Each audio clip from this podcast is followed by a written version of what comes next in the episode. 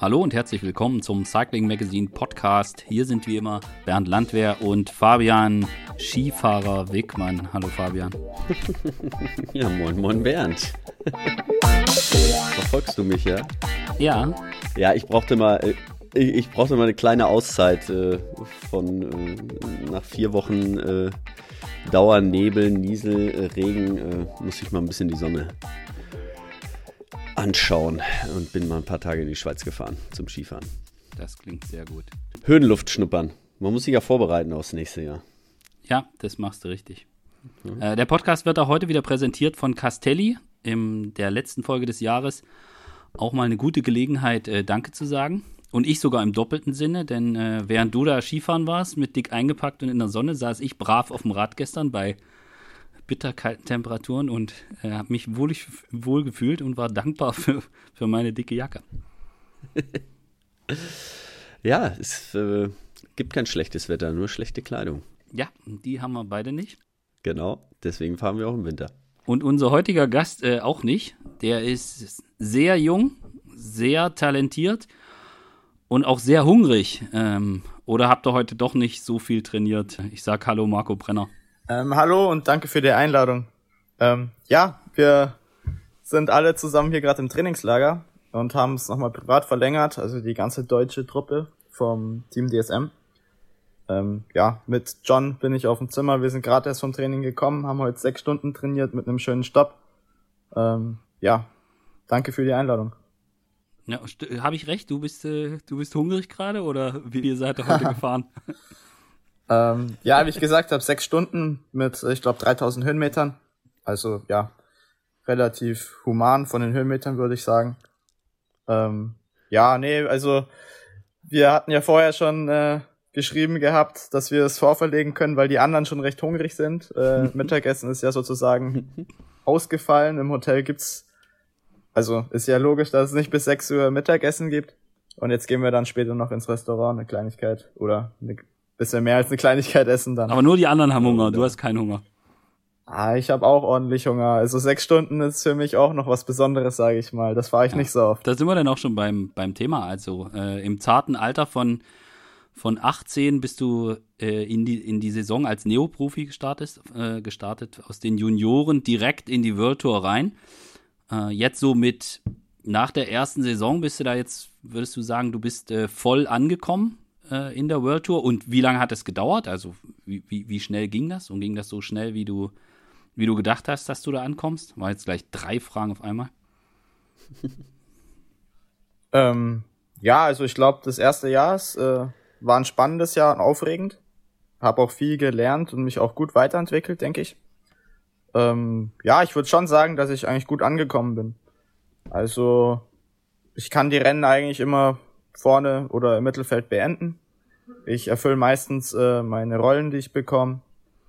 Und ja, und habe jetzt eine gute Pause gehabt. Und jetzt ist die Vorbereitung im vollen Gange und ähm, ich fühle mich auch richtig gut und freue mich auch schon mhm. aufs nächste Jahr. Was ist jetzt anders in der Vorbereitung auf deine zweite Saison im Vergleich zum Vorjahr? Also merkst du auch, dass du, dass du einen ganzen Schritt nach vorn gemacht hast? Jetzt im Vergleich zu vor einem Jahr? Ja, auf jeden Fall. Ähm, ja, ich bin einfach viel toleranter geworden, was die, das Trainingsvolumen angeht. Also konnte nach der Pause eigentlich relativ schnell auch schon die Stunden steigern und ähm, fühle mich generell eigentlich schon recht fit, auch früh. Und so vom Team, das Umfeld ist auch ganz anders dieses Jahr. Also die Stimmung hier ist echt richtig gut. Ähm, ja, wir hatten ja im Oktober das Team-Meeting, das erste. Mhm sind wir ja gar kein Rad gefahren, da haben wir nur äh, organisatorische äh, Sachen ge gehabt und besprochen, Bikefits und mhm. so, so Sachen alles gemacht und waren da auch abends immer weg, so mit den Jungs. Mhm. Und war auf jeden Fall ein richtig gutes Teambuilding. Die Truppe hier harmoniert richtig, richtig gut. Ähm, jetzt sind wir ja auch, es sind zehn Leute oder so jetzt auch länger geblieben nach dem Trainingslager privat. Und ähm, ja, also die Stimmung ist auf jeden Fall mega. Ähm, ich glaube, ja, nächstes Jahr kann auf jeden Fall ein gutes Jahr werden für uns. Mhm. Bevor wir jetzt über nächstes Jahr sprechen, nochmal den, den Blick cool. zurück. Ähm, es gibt ja Also es gibt ja ein paar Fahrer, die den Sprung direkt von den Junioren gemacht haben in die World Tour. Das prominenteste Beispiel ist wahrscheinlich Remco. Ähm, aber es ist, es ist ja immer noch nicht irgendwie, auch wenn es jetzt ein paar mehr sind, es ist immer noch nicht so, dass man sagen kann, das sei irgendwie die Normalität. Äh, und es wird auch oft davon gesprochen, dass der Sprung sehr groß ist. Ähm, ich würde von dir gerne wissen, in Bezug auf, auf, auf was ist eigentlich der Sprung am größten? Also ist es, ist es das Drumherum? Ist es das, was, was die, wie die Rennen ablaufen? Ist es der, der Druck, den es da gibt? Ist es die körperliche Herausforderung? Also auf welcher, auf welcher Ebene äh, ist der, der Sprung von den Junioren äh, in die World Tour äh, extrem groß? Oder hast du den an keiner Stelle ähm, als groß empfunden? Naja, also es ging. Ich finde, der größte Sprung oder Unterschied war für mich eher die Länge der Rennen, also die Distanzen. Mhm. Ähm, am Anfang kann ich eigentlich immer gut mitmischen, aber da kann halt jeder noch. Aber hinten raus ist für mich eigentlich immer recht schwierig gewesen. Mhm. Und da habe ich mich übers Jahr eigentlich auch gut gesteigert. Also ich bin auch immer besser geworden hinten raus. Und ähm, ja, die Rennen, die werden halt auch ganz anders gefahren. Also Juniorenrennen, also ja, sind halt komplett anders. Es gibt, wird viel kontrolliert und dann hinten raus richtig Gas gegeben. Klar, es gibt halt auch Tage, wo von Anfang an Gas gegeben wird. Ähm, dann, wo für mich auch anfangs schwierig war, es äh, zusammen zu fahren, also nicht, ja, halt als ein Block im, im Feld zu fahren. Mhm, als Team. Musste ich auch mhm. lernen. Ja, das sind eigentlich jetzt so die größten Sachen gewesen, so für mich. Mhm, mh. Gab es mal einen Moment, wo du dir gewünscht hast, oh Mensch, die U23-Klasse wäre jetzt doch nicht schlecht gewesen, wenn ich da noch ein Jahr gemacht hätte? Ähm, ja, da war wahrscheinlich gleich mal der Einstieg in äh, Haute war am Anfang, das erste Rennen. Da habe ich schon richtig kassiert, würde ich mal sagen. Ähm, aber ja, alle drumherum oder meinem Umfeld haben gemeint, dass das eigentlich so ziemlich das härteste Rennen der Saison war oder ist oder dass es halt nur noch besser werden kann. Mhm. Und habe ich erstmal, ja, nicht so dran geglaubt. aber, aber es wurde Die Dauphiné halt wird viel war, einfacher. Es war so. ja, aber Dauphiné war halt auch eigentlich, da hatte ich einfach schon eine bessere Form und da konnte ich auch wieder gut mitfahren. Mhm. Also ich habe mich übers Jahr, denke ich, schon gut gesteigert und nachdem wurde es auch immer besser. Mhm. Ja, Dauphiné durchfahren mit 18, Fabian, ich weiß nicht, ja. Das ist auch was für dich gewesen? ich glaube nicht. also ganz ehrlich, ich war, äh, gut, war auch, klar, Nationalmannschaft war Junioren jetzt nicht schlecht, aber da war ich definitiv noch nicht der Überflieger. Und äh, also äh, im ersten Jahr U23 zum Profis zu gehen, ich glaube, da, also da brauchte ich noch äh, vier, vier, fünf Jahre länger, um mal eine Dauphiné durchzufahren. Auf jeden Fall. Ja, ursprünglich ja, also, äh, hätte ich die gar nicht durchfahren sollen. Mhm. Ähm, ich hätte, glaube ich, erst die ZLM-Tour fahren sollen mhm. mit den ja. Sprintern, dass ich da ein bisschen Praxis sammle für einen Sprintzug. Ähm, dann wurde die irgendwie nach hinten verlegt und dann hieß es nach der, also bei der Romandie wurde das dann entschieden, weil ich da eigentlich ganz gut äh, auch abgeschlossen habe mit dem Zeitfahren. Mhm. Also da hat das Team halt gemerkt, ja, dass ich das schaffe, also dass der Körper das schon wegstecken kann. Und dann hieß es erst vier Tage dass ich sozusagen, bevor es in die schweren Etappen geht, aussteige. Ähm, dann wurde die ZLM-Tour ähm, Corona-bedingt gekürzt. Das heißt, ich hätte zwei Tage mehr Ruhe gehabt. Und dann haben sie gemeint, okay, dann kannst du die ersten sechs fahren, die sechs Etappen, das Zeitfahren noch und die letzten zwei, die, die Hammer-Etappen mit den ganzen hohen Pässen, die lässt du weg. Ja, und dann wurde ZLM-Tour abgesagt und dann haben die das offen gelassen und haben gemeint, ja, äh, Wenn es scheiße läuft oder du dich wirklich gar nicht gut fühlst, dann kannst du raus. Ähm, aber eigentlich kannst du schon durchfahren. Und ja, dann bin ich halt die letzten zwei Tage, sage ich mal, immer kontrolliert durchgefahren, dass ich jetzt nicht komplett äh, mein Körper zerfick, sage ich jetzt mhm. mal.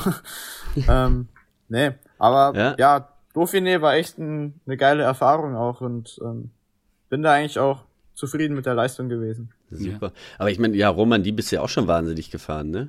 Ich meine, du hast gerade gesagt, äh, Zeitfahren, da warst du genauso schnell wie Toni. Ich meine, ja. Wer ist Toni? Ja. ja. Nee, war gut. ja, schon, schon gigantisch. Hat schon gepasst, ja. ja. War halt arschkalt. Ich habe da auch ähm, hm. leider nicht gewusst, dass wir eine dicke Regenjacke haben. Ich hab, ich schmeiß eigentlich immer die ganzen neuen Klamotten oder Pakete immer auf einen Haufen in mein Zimmer. Ja. Weil ich immer denke, oder ich dachte halt, äh, ja, das ist eh wieder nur eine Regenjacke, dieselbe, die ich schon dreimal hab. Und da war leider eine dicke Regenjacke dabei, die hätte ich gerne dabei gehabt. das, das ist da dann der Step Etappe, zu den Profis, da hat man dann noch ein paar mehr Sachen, genau. Ja. ja, da war ich äh, eine Etappe nach zehn Minuten Füße nass und komplett durchnässt, wo ich mir auch schon dachte, ja, scheiße, werde ich das jetzt äh, durchfahren überhaupt? Und dann äh, ans Auto hinten gegangen und dann haben die, weil meine Hände schon so eingefroren waren, die ganzen Jacken für mich gewechselt und zugemacht und dann habe ich es zum Glück geschafft und dann ja, das Zeitfahren am Ende war gut. Habe ich gut abgeschlossen, ja. Die Rundfahrt. Ja, kriegst, kriegst du da noch so eine Sonderbehandlung im Sinne von, dass, dass alle aufpassen, dass du nicht zu viel machst, dass du nicht, nicht überziehst. Deine Motivation wird ja sicher sehr, sehr groß sein. Äh, wahrscheinlich auch bei jedem Rennen, wo du startest. Äh, aber gibt, achtet das Team da speziell drauf? Gibt es da was? Dass da, äh, keine ähm, Ahnung, dass sie dich dreimal anrufen die Woche und äh, Marco, bloß nicht zu viel und wenn du zu viel machst im Training, kriegst du Ärger? Ähm, Im Training, ja, nee, also letztes Jahr hatte ich so eine Trainergruppe. Ähm, das heißt, die haben das als Gruppe zusammen ein Training gestaltet. Da hatte ich jede Woche einen anderen Kontakttrainer. Mhm. Ähm, was ich jetzt persönlich nicht so gut fand. Also es war immer schwierig, da die Kommunikation aufrechtzuerhalten. Ähm, aber ja, die wurde schon immer drauf geachtet. Also die äh, auch im Trainingslager am Anfang, das war für mich natürlich ein bisschen blöd, bin ich auch oft mal eine Stunde vorher ins Auto eingestiegen. Ähm, und äh, ja, aber rückblickend war das auf jeden Fall eine gute Entscheidung und äh, die machen das schon richtig und gucken auch drauf. Bei den Rennen, ähm, ja, werde ich eigentlich ganz normal behandelt, aber das finde ich auch gut so. Mhm. Weil wenn ich beim Rennen bin, dann will ich da auch richtig fahren und nicht nur so halbherzig. Und ähm, ja, also funktioniert alles ganz gut. Jetzt dieses Jahr habe ich einen festen Trainer, den Dario Sanders. Und ja, finde ich besser, dass man einen festen hat, mit dem kann man einfach eine bessere Bindung aufbauen und gut mit dem reden. Ähm, ja, ich war jetzt ja auch im Trainingslager in Malaga mit Felix Gall zusammen für einen Monat mhm. vor dem Trainingslager hier und der Teampräsentation. Und ja, ich glaube, an einem Tag habe ich ihm geschrieben, du, ich fühle mich nicht gut, da haben wir eine halbe Stunde weniger gemacht. Mhm. Ähm, aber ja, das kann halt auch äh, den Unterschied machen, wenn man einmal kurz ein bisschen weniger macht. Mhm. Und funktioniert auf jeden Fall richtig gut aktuell. Mhm. Bist du so ein Typ, dem das leicht fällt, die, die Sachen so umzusetzen, die der Trainer sagt? Ähm, gibt ja auch den einen oder anderen, äh, der, der so sehr, sehr stark dann eher so nach seinem eigenen Gefühl und ähm, nach der eigenen Überzeugung und wenn er sich gut fühlt, dann äh, muss das auch sein, dass er dann auch mehr raushaut. Also bist du jemand, dem das leicht fällt, dann danach zu äh, dem zu folgen, was der Trainer dir vorgibt? Ja, schon. Also ich meine, das ist ja alles extra so gemacht, das ist für meine beste Entwicklung. Und wenn ich mich gut fühle, dann bin ich damit zufrieden und ich weiß, okay, ich habe noch was im Tank übrig. Ähm, und es ist auch noch Dezember, das darf man auch nicht vergessen. Mhm. Also ich bin ja eh schon, sag ich mal, ein bisschen, ja. Ich finde, ich trainiere eh gerade schon ein bisschen viel für die Zeit. ähm, ja, nee, also ich bin eigentlich hab Trainingspensum ist hoch und ähm, ja. mehr brauche ich da auch nicht machen. Also das ich vertraue denen und mache das einfach. Und dann gucken wir mal, wie die, äh, wie der Saisoneinstieg so läuft und dann schauen wir weiter. Ja. Das würde mich mal interessieren, wie du, ich meine, ähm, wie, wie viel Kilometer du so äh, als Junior noch gefahren bist, also äh, 2020 und dann wie der Step dann war zu den Profis. Hast du schon als Junior ähm, viel trainiert oder hast du, sag ich mal, letztes als Jahr? Als Junior so semi, ich würde sagen schon eher so wie ein Durchschnittsjunior. Also ich habe mhm. eigentlich gar nicht so viel trainiert. Kannst du es in ähm, Kilometern ja, sagen, weißt du das oder was? Ich glaube, so. im ersten Jahr, boah, also es waren auf jeden Fall keine 20, habe ich nicht geschafft. Es war so ja. ein Ziel, auch mit der Corona-Zeit. Mhm. Ich glaube, es waren so 18.000 oder so. Und dieses Jahr waren es halt deutlich mehr, allein schon durch die ganzen Rennen hast, sammelt ja, mhm. sammelt Klar. man viel. Ja. Genau. Ja, du bist ja äh, schon ein paar, ne? 44 Rennen habe ich gesehen, bist du gefahren? Ja, ja, Und genau. Also ich bin ja schon, also viele Rundfahrten gefahren, am Anfang in Italien. Das war ja auch eine Woche. Roman di Dauphine, mhm. mhm. Sizilien-Rundfahrt, das Deutschland-Tour, sammelt man schon gut äh, Rennkilometer auch, ja. Mhm. Und bei Junioren, wie viel Rennen bist du da gefahren? Weil äh, das war ja äh, gerade die Im ersten Jahr bin ich auch, ja. im ersten Jahr bin ich sehr viele gefahren. Mhm. Da bin ich auch äh, halt, ja, eigentlich fast alle Nation Cups gefahren, die ganzen Rundfahrten. Ähm, was halt anders war bei den Junioren, dass man halt jedes Wochenende Rennen gefahren ist. Also es war immer ein fester Rhythmus drin. Mhm. Jetzt hat man halt auch mal so acht Tage wie bei der Dauphiné, aber dann halt einen Monat wieder nichts. Und dann mhm. wieder mal eine Woche Rennen. Richtig. Und im zweiten Jahr bei den Junioren, da hatte ich ja eigentlich kaum was. Wegen da war nix, oder? also da sind ja so viele Junioren zehn Renntage oder so. Hm. Krass, ja, ja, vielleicht zehn Renntage oder so. Hm. War schon ein bisschen ärgerlich, ja. Hm. Ja, krass. Ja, und das war ja ein anderes Niveau, ne, als jetzt dann die 44 bei den Profis. Aber ja, cool, auf jeden Fall. Hast, ja. Ist auf jeden Fall anders, ja. Du bist im Nachwuchsbereich auch viele Rennen in Italien gefahren, ist das richtig? Äh, ja, ja, ich, meine Mama ist ja auch aus Italien. Mhm. Und ähm, haben wir bei Verona so ein Haus und da sind wir, wo ich jung war, also ich habe ja erst mit Mountainbiken angefangen, sag ich mal. Mhm. Oder was heißt angefangen? Bin halt so ein paar Bambini-Rennen gefahren, U U7 und so äh, Kids Cup und, und Alpen Cup oder wie die hießen. Mhm. Mhm. Und dann hatten Sprichst wir halt gute Familienfreunde. Ja, ja, passt schon, ja, kann ja. ich, kann ich eigentlich schon. Ah, cool. Und ja. da sind wir immer mit Familienfreunden. Ähm, da ist der Sohn auch Rad gefahren. Eigentlich fast, ja, ziemlich oft dann am, am Wochenende immer in das Haus runter und sind da ein, zwei Rennen gefahren. Ähm, was auch, ja, ich meine, die Familie hat da auch gut mitgespielt ohne die, ja, die haben mich halt jedes Wochenende zu den Rennen gekarrt. Der Papa ist auch immer ähm, mit trainiert, als ich noch jung war. Jetzt, jetzt schafft er es leider nicht mehr.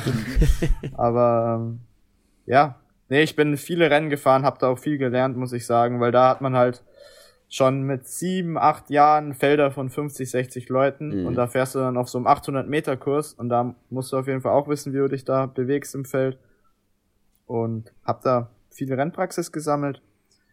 Und dann, ja, mit, äh, als dann in die U11, U13 kam, dann kann man ja in Deutschland auch Rennen fahren, bin ich dann auch vermehrt dann immer mehr in Deutschland gefahren. Und ähm, ja, dann letztendlich in Deutschland dann auch eigentlich alle Rennen dann gefahren. Mit deinem, mhm. mit deinem italienischen Rennstil. Ja, ja, naja. In, in Deutschland war es bisschen anders, weil da gab's immer so die Kids-Tour oder, oder drei Etappenfahrt in Weilburg oder TMP-Tour. Da ist viel los.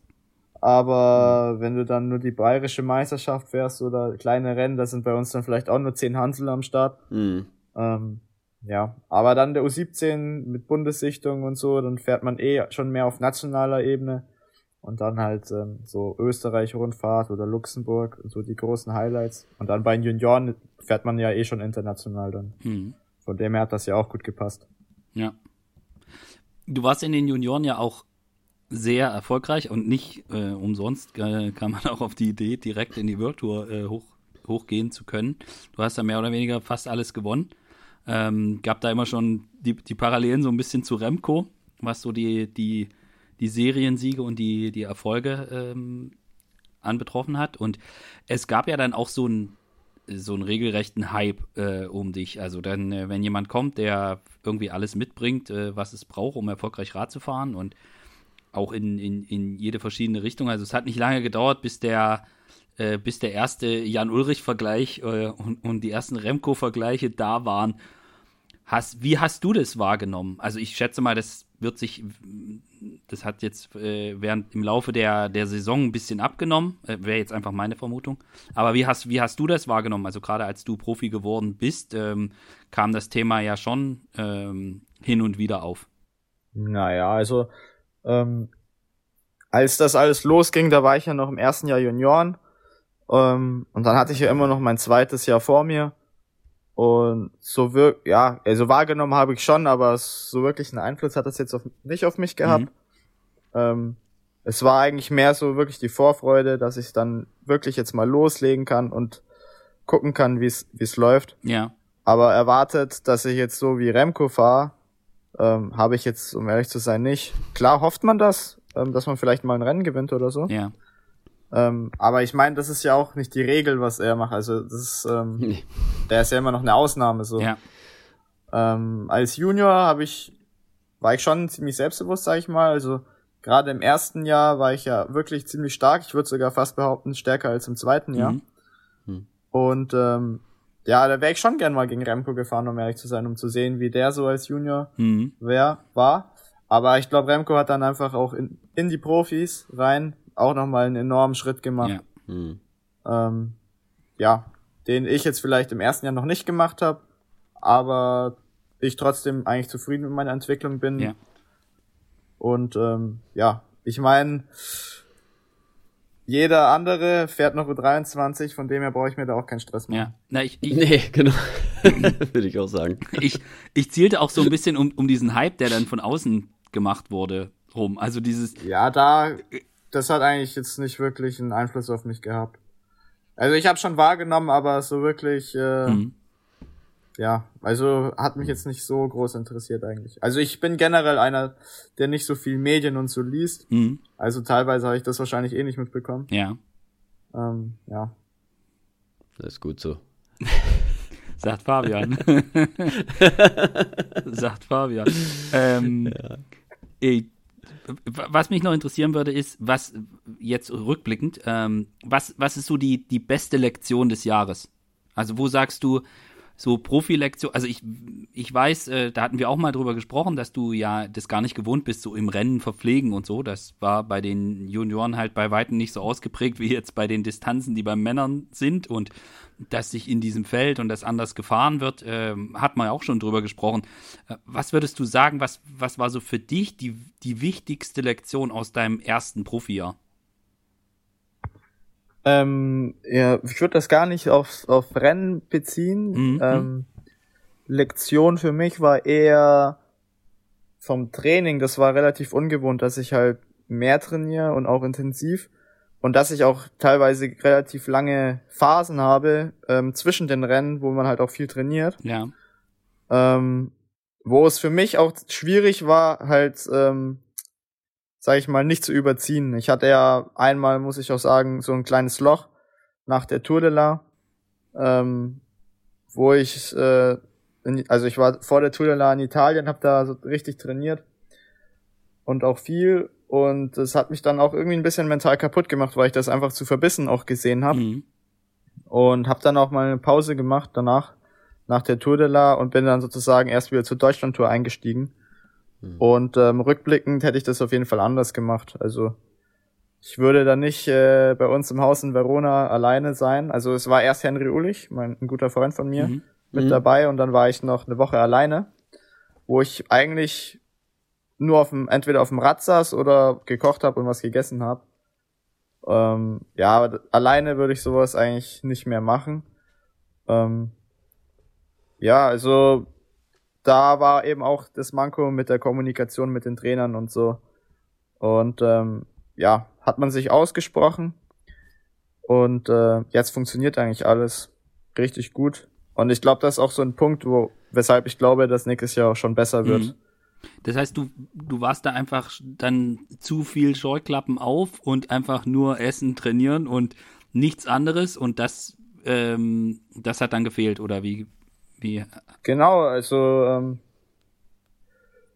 ich habe es halt einfach äh, zu verkrampft gesehen, sage ich mhm. mal. Ähm, ja, mhm. muss man halt einfach ein bisschen lockerer, ähm, lockerer sein. Mhm. Ähm, ich meine, ist ja gut, wenn man trainiert, um, aber ja, manchmal irgendwo braucht, dann braucht man so ein Regulativ, ne? Irgendjemand, der, der sagt hier jetzt. Ja, ja. Heute lassen wir auch mal fünf gerade sein. Was mich interessiert, warum habt ihr das mit den Trainern gemacht? Warum habt ihr die so gewechselt? Dass einfach jeder Trainer äh, den Fahrer kennenlernt? Oder war das nur bei dir Boah. so, dass die Trainer gewechselt das, haben? Oder macht ihr das äh, grundsätzlich na, ich so? Glaub, ja, ich glaube, das war wirklich nur letztes Jahr, wo die das mal versucht hatten. Ich glaube, Roman Bardet, mhm. bei dem haben die das auch gemacht. Mhm. Und äh, Andreas Lecknessund und ich, glaube, wir waren drei. Und ähm, haben die aber dieses Jahr jetzt wieder geändert. Mhm. Ähm, genau, und dann ist halt eben das auch so ein Punkt so, mit so einem Grund gewesen, weil da ist natürlich dann schwierig, wenn man Probleme hat und man jede Woche mit einem anderen redet. Ja. Fängt ähm, man immer wieder von Dass man sich da dann halt anfängt zu öffnen. Und ich mhm. bin halt auch wirklich ähm, ziemlich ehrgeizig und auch kann auch wirklich diszipliniert sein, sage ich mal, dass ich auch ein, zwei Wochen wirklich Vollgas durchziehe. Ähm, aber dann nach ein, zwei Wochen hat man, habe ich dann halt gemerkt, oh, es war vielleicht doch ein bisschen zu viel. Mhm. Und mhm. Ähm, ja, aber es war wahrscheinlich auch mehr mental, weil ich habe dann rausgenommen und dann bin ich hinten raus bei der Sizilien-Rundfahrt und so ja eigentlich wieder gut gefahren. Von dem her, ja, war das eigentlich positiv im Nachhinein, würde ich sagen, weil da habe ich halt auch gelernt, wie wichtig das ist, dass man immer mit den Trainern spricht und auch immer ehrlich ist, wie es einem geht. Hm. Ähm, also wenn es einem mal schlecht geht, dass man es denen auch sagt, weil ja, wenn du mal eine Stunde weniger trainierst oder wenn du am Ruhetag mal nicht eine Stunde ins Café fährst oder zurück, ich glaube nicht, dass das den Unterschied macht, dass man irgendwann mal die Tour gewinnt. Ja, das ist richtig. das glaube ich auch. Ich glaube auch, dass, ich meine, du bist, ja. ähm, auch wenn du jetzt äh, schon World Tour Profi bist, du bist halt trotzdem noch sehr jung und ich glaube, das sind doch alles Erfahrungen, die man einfach machen muss auf dem Weg zum Profi, beziehungsweise oder bei dir ähm, Erfahrungen, die du jetzt als Profi sammelst. Also ich glaube, das, oder Fabian? Also das gehört dann einfach auch dazu, dass man bestimmte Sachen verdauen auf muss und Fall. dann sich auch kennenlernen muss, was tut einem gut, was tut einem nicht gut. Ja, also ich denke, also Fehler muss man ja machen, ne, um daraus zu lernen. Ich meine, man kann nicht alles von Anfang an richtig machen und man muss auch gucken, was, was kann denn sein eigener, was kann der Körper denn überhaupt? Also äh, wo hört es denn auf? Wo sind die Grenzen? Ähm, nicht nur physisch, auch psychisch irgendwie. Was, was, was verträgt man, was nicht? Und da muss man natürlich, man will natürlich das Beste rausholen und dann geht man auch an seine Grenzen oder mal drüber hinaus und muss das aber halt auch für sich irgendwie abspeichern. Ne? Muss dann, dann sehen, okay, ähm, das habe ich jetzt so schon mal probiert, das funktioniert erstmal nicht. Ähm, das muss ich ein bisschen anders angehen. Und deswegen sind da ja auch die Trainer ähm, noch mehr gefragt, umso jünger ein, ein, Fahrer ist. Also ich weiß, so als ich angefangen bin, ich meine, mein erstes Jahr, da war ich 22, aber ähm, da musste man mich immer bremsen. Also äh, ich glaube, das ist bei fast jedem jungen Fahrer so. Wenn du erstmal ein Profitrikot anhast, dann willst du halt alles geben und äh, ähm, fährst überall mit. Also in meinen ersten Trainingslagern ähm, ja, musste man mich, glaube ich, irgendwann von Rad treten, weil, weil ich immer, wenn einer noch eine Runde dran gehängt hat, war ich der Letzte, der gesagt hat, nee, mache ich nicht, sondern dachte immer, ja, wenn ich besser werden will, dann muss ich jetzt auch noch eine Runde dranhängen, äh, was vielleicht gar nicht so gut war. Da hätte ähm, damals gab es das noch nicht so, dass wir Trainer im Team hatten oder nicht so viele. Aber da wäre es, glaube ich, äh, besser gewesen, wenn man ab und zu einfach mal einen Gang zurückstellt und ein bisschen weniger macht, weil äh, die Motivation, die hat man, glaube ich, und das hört man ja bei dir auch.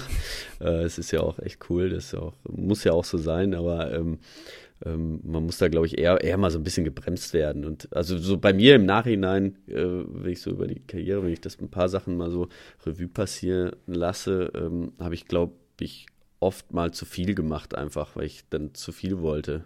Manchmal ist weniger mehr. So, mhm. das, also das war für mich so der Fall. Ähm, ich will gar keinem reinreden. Dafür gibt es die richtigen Trainer oder so und die wissen das heute viel besser und man kann es viel mehr messen. Ähm, aber ähm, ja, manchmal war es dann so, wie du es vorhin auch sagte, manchmal ist es besser auch mal fünf Grad sein zu lassen und vielleicht nicht ins Café zu fahren die Stunde, sondern auch einfach mal so auf die Terrasse zu sitzen. Weil der Kopf ist natürlich auch immer extrem wichtig. Das ist ja, oder hm. ich sag mal, also mindestens 50, 50 Prozent. Wenn du schon aus, ausgelaugt zu einem Rennen kommst, dann äh, bist du nicht motiviert, dann kannst du noch so eine gute Form haben, aber dann, ja, da fährst du halt nicht vorne und dann fährst du auch kein Ergebnis ein. Also das, mhm. das muss sich ja immer die Waage halten. Lässt du dich gut bremsen, Marco? Ja, schon. Schon. äh, ja, nee, eigentlich schon, ja. Okay.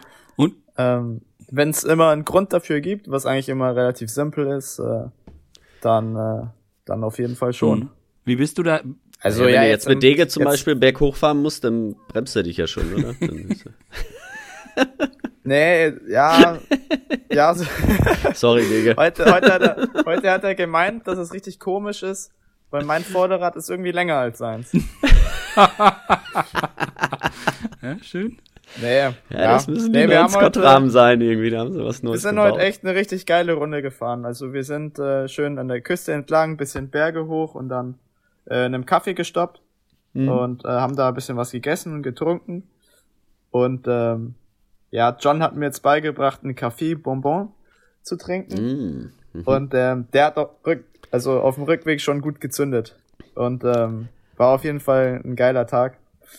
Ähm, schön in den Sonnenuntergang reingefahren, das hatte ich noch nie. Mhm. Also daheim schon, als ja. ich noch zur Schule gegangen bin im Winter. Aber das glaube ich, ja, arschkalt und scheiße. Aber hier ist es echt mega gewesen. Ja. Ähm, Café Bourbon. Ja. Da muss ich immer an Michael Rich denken, der bei Seiko gefahren ist und seinem ersten Jahr nach Italien gekommen ist und auf die Karte geguckt hat und gesehen, oh, Kaffee, was nehme ich denn? Kaffee Corretto, hört sich korrekt an. nehme ich mal so ein. und haben seine Teamkollegen ordentlich gestaunt, als er der, äh, den Schnaps reingefüllt bekommen hat. Das ist natürlich auch gut. ja. Aber ich hätte gesagt, wenn es einer vertragen kann, dann Michel, oder? Der hat es auch vertragen. Ja. Der hatte auch gleich das gute Standing bei Chippo. Ja. ja, das kann ich mir gut vorstellen. Ja, schön. Nee, aber das ist, äh, genau, jetzt habt ihr da die Zeit äh, mit der ganzen deutschen Combo quasi und trainiert da. Und ähm, habt ihr denn ja, noch Physio also, dabei? Oder sind nee, die auch wir alle sind weg? alle privat äh, einfach in einem Hotel länger geblieben. Mhm. Ähm, das, äh, ja, sind eigentlich fast alle Deutschen ähm, John Degenkolb, Nico Denz, Niklas Arndt, äh, Niklas Merkel und ich. Mhm. Dann noch ähm, zwei Norweger und äh, Alberto. Ah, genau. Und ähm, ja, gestern haben wir aufgesplittet in die Klassiker-Sprinter-Gruppe und äh, Climber-Gruppe und heute sind wir alle zusammen schön lang gefahren und morgen auch nochmal in der Früh und dann geht's nach mit äh, abends dann mhm. wird heimgeflogen und dann ähm, ja. ja, ist ja eigentlich schon Weihnachten. Und dann können wir da schön äh, mental vor allem auch dann wieder uns aufladen und im Januar geht's dann ja eh schon wieder ins Trainingslager dann. Mhm. Mhm. Ähm, was ich interessant fand, was ich erst gar nicht so richtig glauben konnte, als wir miteinander mal ähm, im Frühjahr zu tun, zu tun hatten, war, dass du mir gesagt hast, dass du gar nicht viele Radrennen schaust. Also wenn du nicht selber ähm, dabei bist, dann guckst du dir auch gar nicht viele Rennen an. Ist das immer noch so oder hat sich das jetzt auch unter Gesichtspunkten der Konkurrenzbeobachtung, ähm, hat sich das geändert? Nee, ist eigentlich immer noch so. ja, ich habe jetzt vom Team äh, gesagt bekommen, ich soll mal ein bisschen mehr gucken, weil da kannst du auch was lernen. Also nicht irgendwelche Rennen, sondern eher so die Starts, weil ich dieses Jahr, also ich hatte dieses Jahr eigentlich fast bei jedem Rennen irgendwie immer äh, wurde mir gesagt, ja, versuch mal in die Spitzengruppe zu gehen. Mhm. Und irgendwie habe ich es immer probiert, aber habe es nie geschafft. Erst in Sizilien am Ende habe ich es einmal geschafft. Und ähm, da hatte halt mein Coach gemeint, ich soll jetzt mal ein bisschen Fuelta oder so gucken, wo, die, wo der Start auch noch, äh, wo da Aufnahmen mhm. vom Start und so dabei sind. Ähm, ja, gucke ich jetzt halt manchmal ein bisschen an, aber so wirklich gucke ich eigentlich immer noch nicht, nee. also generell auch so News und so Zeug, äh, Radsport-News oder Wiederflitz oder so. Ja, gucke ich eigentlich auch nicht oder hm. lese ich nicht. Hm. Wirklich. Cycling Magazine. Ja, mich ja. interessiert es irgendwie einfach. Also mich interessiert es halt irgendwie nicht. Ich mache halt mein Ding mhm. mhm. und äh, schaue, dass ich Spaß dabei habe und dann war's das für mich. Aber ich finde es halt nachmittags entspannter, vielleicht einen Kaffee trinken zu gehen, statt dass ich irgendwie daheim im Bett lieg und mir guck, äh, was für Leute irgendwie, keine Ahnung, das Team ja. wechseln oder ja, so Sachen. Ah, ich glaube, das ist also, auch gut. Ist, ist, ja. Ist auf jeden Fall gesund, weil man, viele andere machen sich da viel zu viel Gedanken und ich glaube, das musst du gerade in deinem Alter auf gar keinen Fall machen. Und da, ja, hast recht. Also wenn du einfach mal, ähm, ich kann mich auch dran erinnern, so wenn ich dann gefahren bin, irgendwann reicht's halt am Tag auch äh, mit dem, macht alles richtig, bereitet sich gut vor, aber ähm, 24 Stunden am Tag geht das halt auch nicht. Dann macht man sich nur fertig, ne? Wenn man alles liest und alles nachguckt und guckt, welche. Ich meine, da gibt es ja genug von deinen Kollegen, ne? die äh, genau wissen, wie viel Watt der andere tritt und welche Runde der gestern gefahren ist. oder, oder da kann Marco äh, gar nicht ja mitreden. Sozialen Medien. Bist du da? ja, zum Beispiel, das auch, ja, zum Beispiel, das ist ja auch der Grund, äh, Strava habe ich eigentlich mhm. auch nicht. Mhm. Also, mhm weil es mich halt auch nicht interessiert. ähm, ja, nee, keine Ahnung. Ich meine, ja, kommt am Ende kommt es darauf an, dass du als erster die Ziellinie überquerst. Und ich glaube nicht, dass es wichtig ist, wenn du weißt, ja. äh, dass irgendeiner 100 Kilometer gefahren ist, zwei Tage vorm Rennen. Ja. ja. ja, stimmt. Äh, Im Rennen kommt es darauf an, äh, an dem vor dir vorbeizufahren. Egal, was er für einen Namen hat oder was er trainiert hat vorher. Ja. Ja. Aber jetzt so Thema in die, äh, in die Gruppe gehen. Ich meine, ist, bist du dann jetzt auch jemand, der jetzt, ich meine, ihr habt jetzt da, mit denen ihr unterwegs seid, mit Niki oder auch Nico, äh, ja, Leute dabei, die schon häufiger in Fluchtgruppen waren und, und äh, durchaus auch erfolgreich und wissen, wie das geht. Bist du dann jemand, der dann, ähm, der dann seine, seine Teamkollegen bei der Trainingsfahrt dann ausquetscht und, und alles fragt ähm, und, und alles wissen will? Oder bist du da auch, was das angeht, eher so zurückhaltend? Ähm, nee, wenn ich Fragen habe, dann gucke ich schon immer. Also ich bin ja generell offen immer für neue Sachen und äh, wenn ich irgendwas brauche oder was wissen will, dann frage ich auch immer nach. Mhm. Ähm, und wenn irgendeiner auch, also es gibt ja schon ein paar im Team, die dann von sich aus mir so Sachen erzählen und, und mir weiterhelfen wollen oder Mhm. ja, die das wollen, dass ich mich weiterentwickle. Und da habe ich nicht, also ich versuche schon immer alle Infos und so gut aufzunehmen. Ähm, und ja, beim Fahren schon eigentlich, ja. Mhm. Frage ich schon ab und zu mal ein paar Sachen. Mhm. Aber wir, hatten vor, vor ein paar Wochen hatten wir ähm, deinen neuen oder euren neuen Sprint-Trainer hier zu Gast, äh, Marcel Sieberg, und da kam nochmal die kam noch mal zur Sprache die Geschichte, dass ihr am Start in Körne gesprochen habt und ähm, er, du aber nicht genau wusstest, wer, wer er denn genau ist. Äh, da hatten wir beim, als wir mit Sibi den Podcast gemacht hatten, hatten wir, hatten wir da nochmal drüber gesprochen. Aber das zum Beispiel kann ich mir auch vorstellen, dass Sibi jemand ist, der, äh, der auch gerne äh, alle Informationen, die er hat, äh, gerne teilt und auch mitteilt. Ja, schon. Auf jeden Fall. Klar. Ähm, ja, aber ist auf jeden Fall witzig, ja, dass er jetzt äh, sportlicher Leiter bei uns ist. Hat er dir nochmal Jetzt kennst du ihn auch. hat er dir noch mal einen Spruch gedrückt oder? Nee, gar nicht. Nee, Nein. alles gut. Äh, eigentlich ist ja Aber äh, genau, wie, wieso standest das ist mal eine ganz andere Frage, Entschuldigung, Bernd. Ja. Äh, warum standest du bei Köhne, Brüssel, Köhne am Start? das Lieblingsrennen. Wa warum? Ja, ist das Ja, äh, warum, warum nicht, ist die Frage. Ja. Nee, das Team, Nee, wer- nee, das Team äh, will halt, dass Ich meine, das passt so nicht in deinen Rennkalender, würde ich sagen. So die anderen Rennen, die waren. Ja, aber in das Team wollte ja, Kategorie dass ich gefahren. mich schön vielseitig äh, entwickle, Mhm. vor allem in den ersten zwei Jahren. Also es wird jetzt nächstes Jahr auch nicht viel anders sein. Ja, Das, das wollte ich. ähm, Aber ähm, ja, die wollten halt, dass ich auch ein bisschen Klassiker, Eintagesrennen fahre, damit ich da halt ein bisschen Erfahrung sammle, auch mal im Mhm. Sprintzug und so. Ähm, dass ich halt bei allem mal ein bisschen reinschnuppere, sehen, wie das so abläuft. Hm. Ähm, ja, Körne war ein bisschen scheiße, da bin ich in der Feeding Zone rausgecrashed, weil da einer vor mir rübergezogen ist. Hm. Ähm, aber an sich äh, fand ich das eigentlich ganz cool da zu fahren, also hat Spaß gemacht. Ja, Fabian Ja. hat ja so eine, so eine Pflasterallergie, deswegen ist es bei Ja, ihm deswegen. im Frühjahr, das ist, geht bei ihm nur über die Ardennen.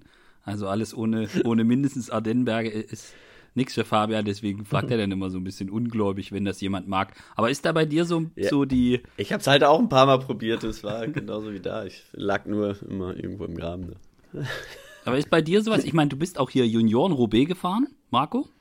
Und ich, Ja. ich weiß jetzt, also jetzt, äh, das kann ich jetzt nicht auswendig sagen, aber also Top 20 war das jetzt aus dem Bauchgefühl meiner Erinnerung äh, war das auch. Äh, Bist du, bist du jemand, also korrigier mich gerne, Ähm. äh, bist du jemand, der auch so Pflaster und Klassiker und Pflasterklassiker mag? Ja, schon. Also ich bin im ersten Jahr, im zweiten Jahr gab's es ja alles leider ja, nicht. aber im ersten. Aber im ersten Jahr bin ich bei, ich glaube, in Gent-Wevelgem 13. geworden, obwohl ich Anfahrer von Maurice Ballerstedt war. Okay. Ähm, und einen Plattenfeuer hatte, genau am Kemmelberg. Oh, da hatte ich einen guten Tag. Und Roubaix war ich auch Anfahrer und bin auch ach- äh, 16. glaube ich geworden. Ähm, ja, aber nee, also hat, hat mir mega Spaß gemacht und auch als sie mir gesagt haben, dass ich Körne fahre Hm. und es auch ein bisschen mit Cobbles und so ist, äh, habe ich mich auch schon sehr drauf gefreut. hm. Ähm, klar, natürlich habe ich mir auch gedacht, so ja, wahrscheinlich ist vielleicht nicht äh, das Rennen, das mir am meisten liegt. Aber ich man finde, ne? also mir macht das persönlich immer richtig Spaß, wenn ich irgendwie so Herausforderungen habe und ich mich vielleicht selbst auch ein bisschen überraschen kann, was ich kann, wo ich vorher vielleicht dachte, hm, ist vielleicht nicht so meins. Hm. Wie, wie, wie ist das jetzt mit deiner mit Spezialisierung? Also das ist ja häufig trennt sich ja dann in der U23 oder dann halt spätestens bei den Profis so, dass, es- dass es sich aufteilt. Also der eine wird dann Sprinter, der andere wird Klassikerfahrer, der, der dritte wird GC-Fahrer und also jeder entdeckt so ein bisschen, was so seine Spezialität ist. Du hast gerade eben schon gesagt, dass ihr als Team darauf achtet, dass du dich vielseitig entwickeln kannst. geht das? Also kann man das jetzt nach hinten schieben, die Spezialisierung, oder bist du schon auf einem Wege, dich in eine Richtung Fahrertyp äh, zu entwickeln? Ähm, ja, also sage ich, also ja, bisschen versuchen wir das herauszuzögern, sage ich mal, wie du das sagst. Aber klar, so richtig geht das natürlich auch nicht. Ähm, aber dieses Jahr wird dann auch schon, sag ich mal, mehr Wert darauf gelegt, dass ich immer noch, sag ich mal, ein bisschen punchy bleib. Mhm. Ähm, also so richtig endschnell bin ich jetzt nicht mehr. Da war ich als Junior sogar schneller. Mhm.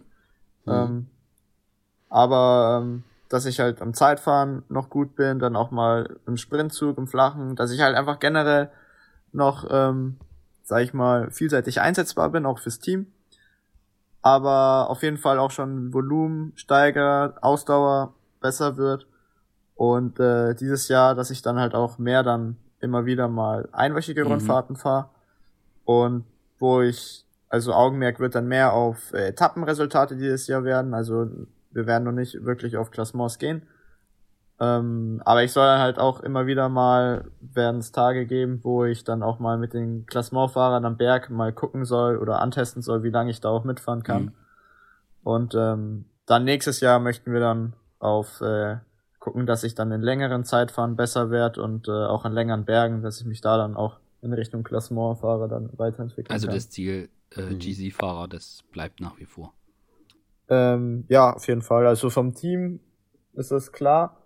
Ähm, bei mir, ja, von mir persönlich mal gucken. Also ich bin eigentlich offen für alles. Ähm, ich gucke jetzt mal, wie das kommende Jahr wird.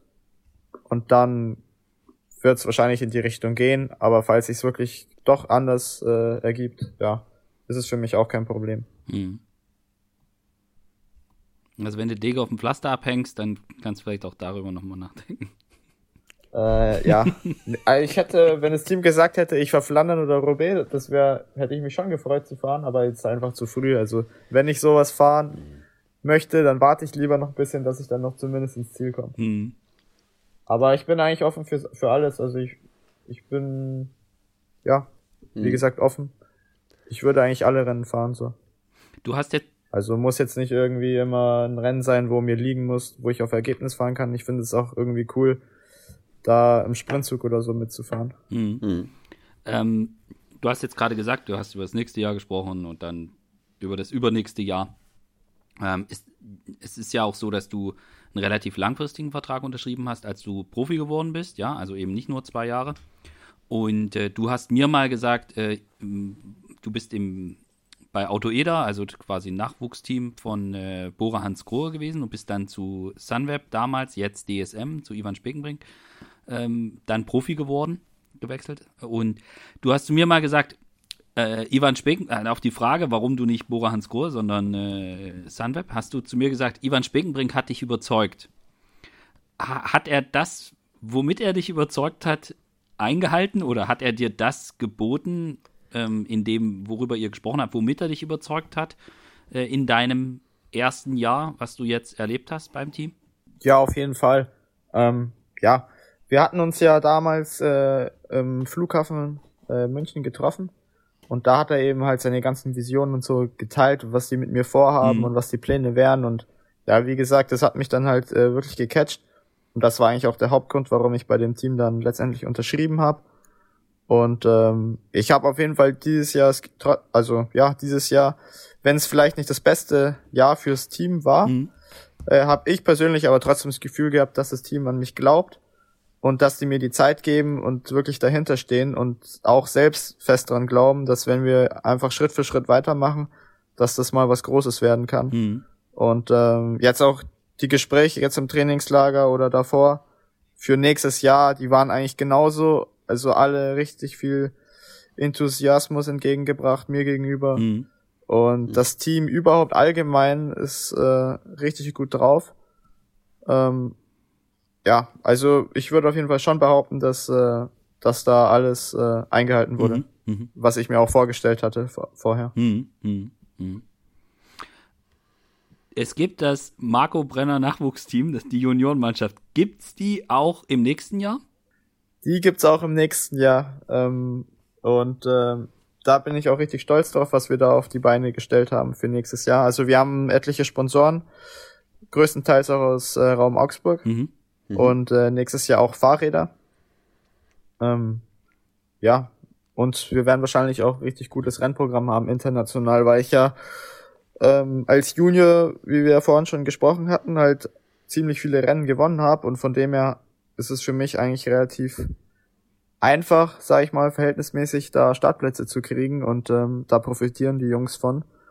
Dein Ähm, Name macht da ja. die Tür auf. Nee, also.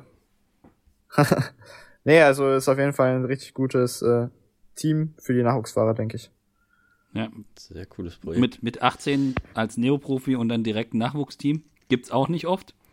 Ähm, aber in der, äh, in der Konstellation äh, sicher, also muss ja dazu sagen, dass das früher, das ist Auto Eder Team, was mit dem Landesverband in, in Bayern zusammen gegeben hat.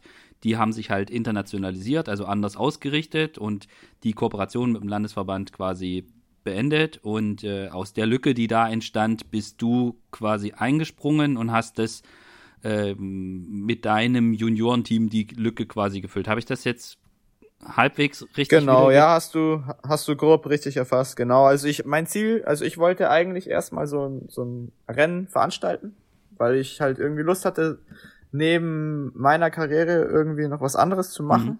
dass ich da halt eine Beschäftigung habe, aber auch was Gutes tue und ähm, ja, ich sehe ja selbst, gerade jetzt auch wegen Corona, dass da halt die ganzen Rennen aussterben und mein Bruder ist ja auch in dem äh, Nachwuchsteam bei mir. Ja, Von dem her, ähm, ja, kriege ich das ja selbst auch mit, äh, wie viele Rennen da jetzt einfach ja, ausfallen, ja. rausgestrichen werden, aber dann auch nicht mehr, nie mehr stattfinden, weil die ganzen Veranstalter in der Regel schon relativ alt sind, von früher noch, Mhm. Mhm. und jetzt halt einen guten Grund haben, um halt, sag ich mal, aufzuhören damit. Mhm. Und da wollte ich eigentlich erstmal so ein Rennen machen, in so einem Dorf mit meiner Oma draußen. Ähm, da hatten wir mit dem Verein früher mal ein kleines Kriterium. Ich wollte aber dann ein größeres Straßenrennen machen, auch für Junioren und die Nachwuchsklassen. Ähm, ja, und dann hat sich eben das so ergeben, dass halt Auto Eder sich vom Bayerischen Radsportverband getrennt hatte Mhm. und ähm, nur noch, sag ich mal, die besten Europas äh, Mhm. aufkaufen wollten. Mhm. Und dann, ja, habe ich kurz nachgedacht und habe einfach mal gefragt, ob die nicht Bock hätten, da was zu machen. Und ähm, ja, dann haben wir das gemacht. Und ähm, ja, über die Saison hat sich das dann leider doch nicht so gut entwickelt, wie ich es mir auch vorgestellt hatte. Und äh, jetzt haben wir uns dann getrennt. Das heißt, es wird jetzt ein Landesverband Bayern geben. Mhm. Also Team InnoBike heißen die, glaube ich, nächstes Jahr. Und dann eben das Team Marco Brenner.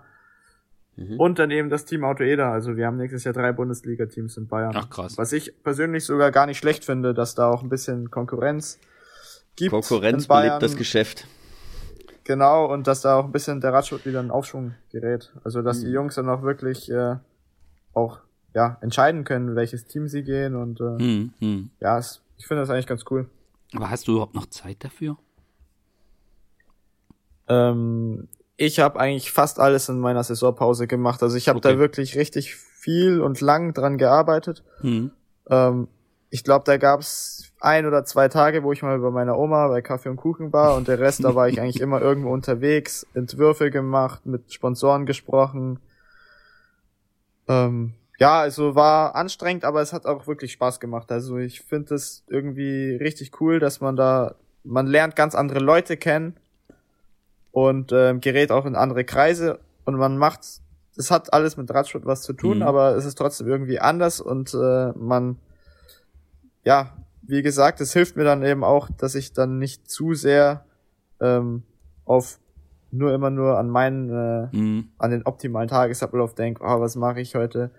Äh, Training hier, Training da, Mhm. Mhm. sondern da habe ich was, wo ich dran arbeiten kann und das ist echt eine tolle Beschäftigung nebenbei, die mir auch gut tut. Mhm. Und dein Bruder hat er ähnlich viel Talent? Hm, Sag- ja, kann, Sag nichts Falsches. glaub, ich denke schon. Ich denke schon. Also der ist jetzt Mauro auch im er. Nationalteam. Richtig? Genau. Ja, der ist jetzt ins Nationalteam gekommen Mhm. dieses Jahr. Ähm, ja, ich bin gespannt. Ich würde auch nicht ausschließen, dass er besser wird als ich. Mhm. Bis jetzt. Mhm. Okay, Krass. Ja. freuen wir uns drauf. Ähm, bevor jetzt hier Dege die Internetleitung durchbeißt, ähm, und um, um, um Richtung, Richtung W WLAN auffrisst. Richtung, Richtung Abendbrot äh, zu kommen. Äh, ich, ich würde ganz gerne noch von dir wissen, wenn du dir für nächstes Jahr, also 2022, wir haben immer schon dieses Jahr gesprochen, 2022, weil gefühlt sind wir ja schon in der Vorbereitung auf die Saison. Wenn du dir für 2022 ein Rennen aussuchen dürftest, äh, wo du sagst, da möchte ich gerne fahren und die äh, Teamleiter würde sagen, jo, kannst du machen. Äh, welches Rennen wäre das? Das wäre der Giro. Weil, äh, ja, weil ich halt halb Italiener bin und ähm, meine Oma und also ich habe halt ziemlich viele Verwandte und die sind alle schon relativ alt. Mhm. Und das würde ich gerne halt noch fahren, bevor, ähm, ja, bevor die halt versterben. Ja. Hm. Also, ja, wäre cool, wenn ich das noch fahren könnte. Ja, würdest du dich jetzt schon bereit fühlen für eine Grand Tour? Ja, würde ich schon. Ich denke, im Kopf bin ich bereit dafür und äh, von den Beinen denke ich jetzt einen Winter und dann bin ich, denke ich, auch. Aber ja, muss ich gucken, ob das äh, Team das zulässt oder was die jetzt nächstes Jahr für, für Rennen für mich vorgesehen haben. Ja. Lombardei-Rundfahrt ist auch schön. Ist zwar nur ein Tag, aber Ja, ja ist ja nicht ganz so weit. Monument dir, nächstes oder? Jahr. Ich glaube, Monument bin ich dieses Jahr noch nicht gefahren. Wenn Ja. ich nächstes Jahr eins fahren könnte, das wäre auch cool, ja. Mhm. Ja, perspektivisch könnte die Lombardei-Rundfahrt ja durchaus für dich ein interessantes Radrennen sein. Ja, auf jeden Fall. Mhm. Ja. Ich bin gespannt, was die Zukunft so bringt nächstes Jahr. Hm. Aber ich denke, ich werde halt, äh, ja, vielseitig unterwegs sein. Einwöchige Rundfahrten, dann ein Mhm. paar Klassiker. Ähm, ja. Wird alles, von allem ein bisschen was dabei sein dann am Ende. Ja, weißt du schon ungefähr, äh, wie viel? Nee, du weißt noch nicht, wie viele Renntage du fahren wirst. So, so genau hab das nicht gemacht.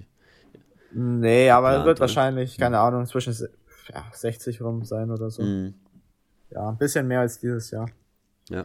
Aber ich weiß auch noch nicht äh, wirklich, was, was für Rennen äh, es werden. Halt nur, dass äh, eben dann auch mehr Einwöchige dabei sind, damit ich da ein bisschen, ähm, damit die halt sehen, wie ich jetzt äh, mit dem Load umgehen kann, wenn ich immer wieder mal sieben, acht Tage am Stück Rennen fahre und dann halt eben Hm. noch ein paar Eintagesrennen und ja, viel mehr wird es dann, denke ich, auch nicht sein. Mhm. Mhm. Ihr macht jetzt, der Fahrplan direkt ist, also jetzt Trainingslager rum, dann Weihnachten und macht ihr dann im Januar nochmal ein Trainingslager?